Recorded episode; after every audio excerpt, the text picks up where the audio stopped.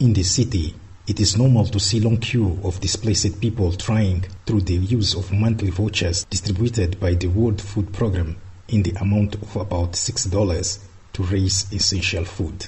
Food in many cases doesn't last the whole month due to the high number of households which has to share few resources. Families are extended because many welcome their relatives from areas attacked by insurgents and others out of solidarity welcome strangers into their homes. One of the beneficiaries of the World Food Program vouchers details what he will ask to be able to feed his family. This after having waited in a long queue at one of the grocery stores that work in conjunction with the United Nations program. I will buy basic goods, which is food, a bag of rice, a bag of corn flour, 5 liters of oil, and if I have a change, I will have to take other things. Speaking in his visit to Cabo Delgado, the Mozambique's head of state, Filipe Nyusi, described the inhumane actions from the terrorists and the impact in the lives of the Cabo Delgado's people. As ações terroristas têm estado a The terrorist actions have been reducing the result of many years of work of many families, putting them in precarious and very vulnerable economic situation. Our young men and women have been the target of barbaric murders for refusing their affiliation with the groups of soulless men without country and history. Terrorist men and murders sent by cowardly, greedy, faceless bosses. a mando de patrões cobardes, gananciosos sem rosto. After signing the 100,000 US dollars emergency project in Cabo Delgado, Celso Correia, the Mozambican Minister of Agriculture, visited the district with the higher displaced people in that province.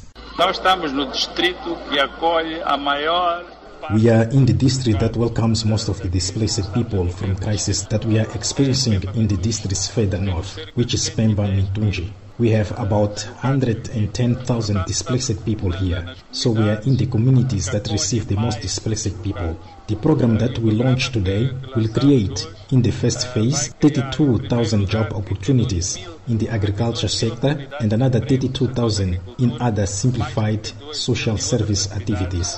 Uh, de serviços sociais simplificados. The province of Cabo Delgado has about 723,000 internal displaced people since October 2017 when the terrorist attacks started in that province.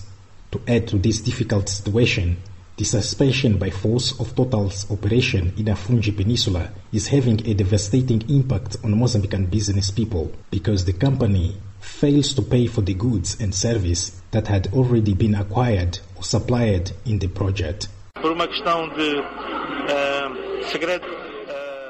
As a matter of business secrets, the companies fill in online, so we don't even have access. We have access to the number of companies and not the numbers of values because we think it's necessary to safeguard business secrets. Let's see how far we can support our companies, at least to be reimbursed for the values of goods already supplied, in stock and in transit. Fill in all requested data and this goes directly to the company Total. Pedidos e isso eh, vai direto ao total. stated Julius Seth, president of the Cabo Delgado's Business Council, as businessmen are trying to dialogue with Total so that it pays for the damage it may cause to the business. The businessman Asif Osman elaborates.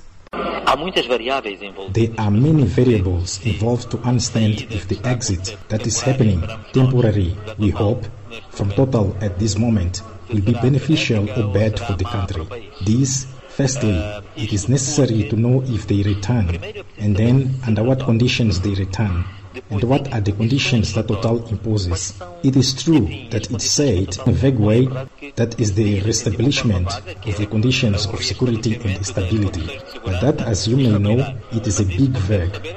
We need to know what it means to have conditions of security and stability.